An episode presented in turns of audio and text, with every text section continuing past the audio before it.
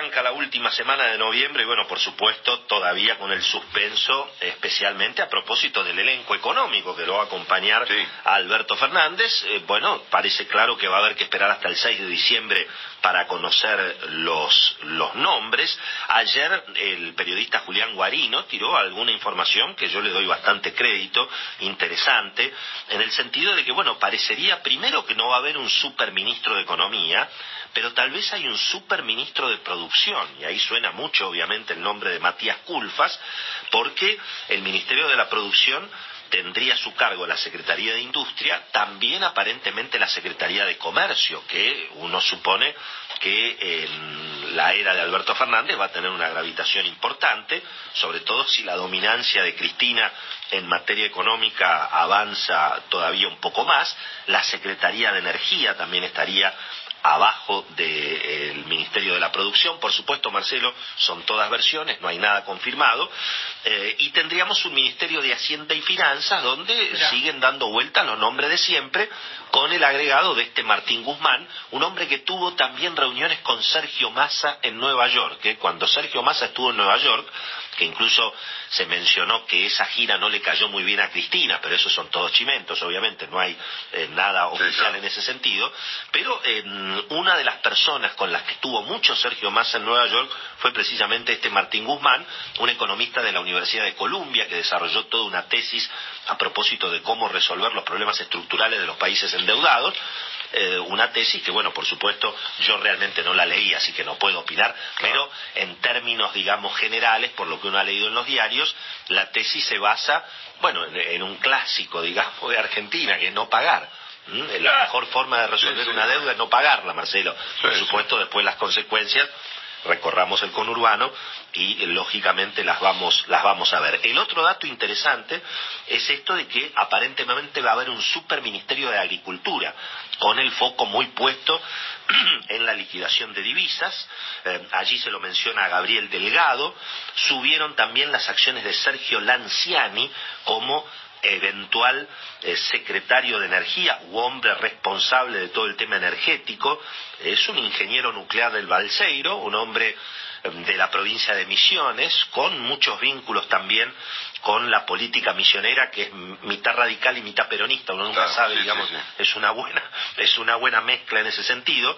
El otro dato que apareció el fin de semana con algún grado de entusiasmo si efectivamente se confirma por lo menos para los mercados es eh, el llamado a Daniel Marx, o por lo menos la posibilidad de que Daniel Marx asesore al futuro gobierno justamente en la renegociación de la deuda, pero bueno, hay, por supuesto, algunas versiones contradictorias en ese sentido, porque obviamente Daniel Marx es un hombre para ir a una negociación amigable con los acreedores, eh, y bueno, eh, después de que apareció, por ejemplo, la versión este fin de semana de que el doctor Zanini puede ser el jefe de los abogados del Estado, y bueno, eh, algunos recuerdan algunas ideas que en su momento se propusieron en, en, ese sector político de ir directamente a un juicio internacional contra el Fondo Monetario. Se publicó este fin de semana, Marcelo, la versión de que la Argentina, lejos de ir a una negociación amigable con el fondo y los acreedores, iba a ir a un enfrentamiento jurídico internacional contra el fondo. Un delirio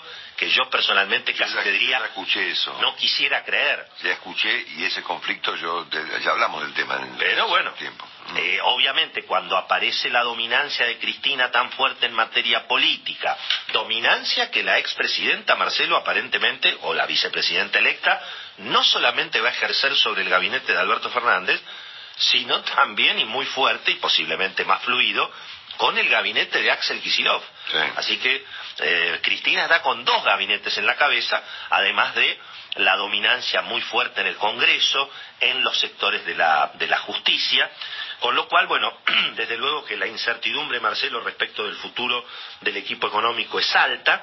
Eh, también entre las versiones apareció la figura de Alejandro Banoli, expresidente del Banco Central, expresidente de la Comisión de Valores, casi te diría el señor Cepo, fue el último presidente del Banco Central con Cristina, estaría yendo al ANSES, el vasco Ignacio de Mendiguren, o director o presidente del Banco Nación. Lo de Marco Labaña al INDEC está más cantado que Caminito, Marcelo, pero algunos creen que eso puede abrir otra vez la puerta de Roberto Labaña, eh, tal vez eh, liderando el famoso Consejo Económico y Social. ¿eh? Así que, Marcelo, la cosa realmente va a estar muy intensa en las próximas semanas. Hoy la tapa del cronista cuenta algo que es importante si se confirma, pero que también está más cantado que caminito, que es el hecho de que lo más probable es que el gobierno de Alberto Fernández tenga que ir por la re-re. En este caso no es la re-reelección, sino es la re, el re-reperfilamiento de la deuda. ¿Mm? Hay 800 mil millones de pesos que quedaron reperfilados de la administración Macri y que va a ser muy difícil que el gobierno de Alberto Fernández en los primeros tres meses de gobierno pueda pagar porque tendría que hacer una famosa superemisión de pesos que garantizaría una aceleración inflacionaria impresionante. Así que en alguna medida esta noticia de que se va a volver a reperfilar la deuda ya reperfilada, por eso hablamos de la re-re, en alguna medida garantiza que no va a haber una locura con la emisión monetaria, tema que por supuesto genera mucha, mucha preocupación. ¿eh? Y las últimas, Marcelo, para cerrar la agenda económica de este lunes, primero se lo dedicamos a la doctora Elisa Carrió. Los supermercados informaron que emplean a 100.000 argentinos, Marcelo. Hay 100.000 argentinos trabajando para las cadenas de supermercados, digo porque la doctora Carrió abogó para que se cierren ¿eh? No sabemos qué pasaría con esa cantidad de empleados. ¿eh? El evento de la semana, Marcelo, prepárate, el jueves, el jueves 28, la cumbre de la Unión Industrial Argentina en Parque Norte. Allí se pueden encontrar Alberto Fernández y Mauricio Macri, porque están confirmadas la presencia del presidente entrante y del presidente saliente. Obviamente la UIA está muy cerca hoy de Alberto Fernández y muchos creen que va a haber mucho elenco político y económico allí en esta cumbre del jueves 28, construyendo consensos para el desarrollo productivo. Ese es el tema.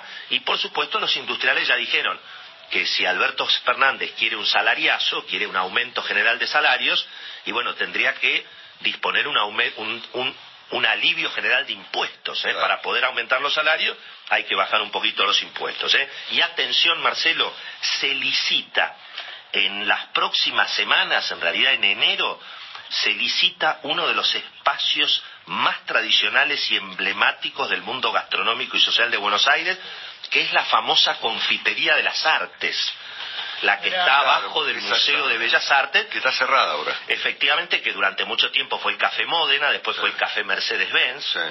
Bueno, lo concreto, Marcelo, es que eh, tuvieron que cambiar las condiciones porque originalmente el canon estaba en dólares, ahora el canon va a estar en pesos, las ofertas se van a recibir hasta mediados de enero y a fines de febrero van a ser adjudicados. Primero el canon era 26 mil dólares mensuales, tras las pasos se redujo a 22 mil dólares mensuales y dicen que ahora lo van a poner en pesos. Así que Marcelo, si queremos hacer el café cada mañana, viste que está locos por el fútbol, lo recordamos a Carlitos Ávila, ¿eh? si querés hacer un café emblemático de cada mañana o de Radio Mitre, Marcelo, hasta tres locales gastronómicos en manos de distintos oferentes, será por cinco años con opción a cinco más para que la inversión obviamente sea más rentable. Todo esto obviamente lo maneja la Asociación de Amigos del Museo de Bellas Artes, a quienes le mandamos un cariño grande. Y Marcelo, podemos abrir el café cada mañana. ¿Y cómo no? ¿Qué te parece? Atendido por su propio dueño. Café, café. Que somos nosotros. ¿Eh? Nosotros podemos ya anticipar cuánto estamos dispuestos a ofrecer. puede servir un café y contar un chiste, porque Estaría bárbaro. Estaríamos dispuestos a ofrecer 10 pesos. ¿Cómo está la calle Willy? Claro, exactamente. Yo arte con la espuma, ¿viste? Ah, estaría bueno. Podemos hacer resumen blue. Es, como un una dibujo. Sí, sí, yo he visto eso, exactamente. estaría buenísimo. el doctor Cormillot, el doctor Cormillot podía atender a la gente allí. yo les hago un pequeño resumen. y Marcelo hace. Vos sabés que a propósito de la muerte de Carlos Ávila, de Negro Ávila, que le mandamos un gran abrazo a, a, Juan Cruz su familia, obviamente. Eh, yo obviamente tuve oportunidad de conocerlo muy bien, y vos sabés que una de las obsesiones que tenía el negro Ávila te lo conté hace Sí, un ratito, sí, sí, sí. era llevar este programa, el programa de Marcelo Longobardi, llevarlo a la televisión. Dos veces me invitó a comer hace, hace bastante, hace, en estos últimos años, diciéndome, Leo, tenés que convencer a Marcelo, Eh. eh, seríamos un éxito tremendo. Así que cada... ma- Y ojo que el Negro Ávila algo de televisión conocía, Marcelo. Claro, Así que bueno, Ah, yo le dije que... Mm. Dije, viste cómo es Marcelo. Pero... Un ¿eh? recuerdo para el negro Un recuerdo muy lindo.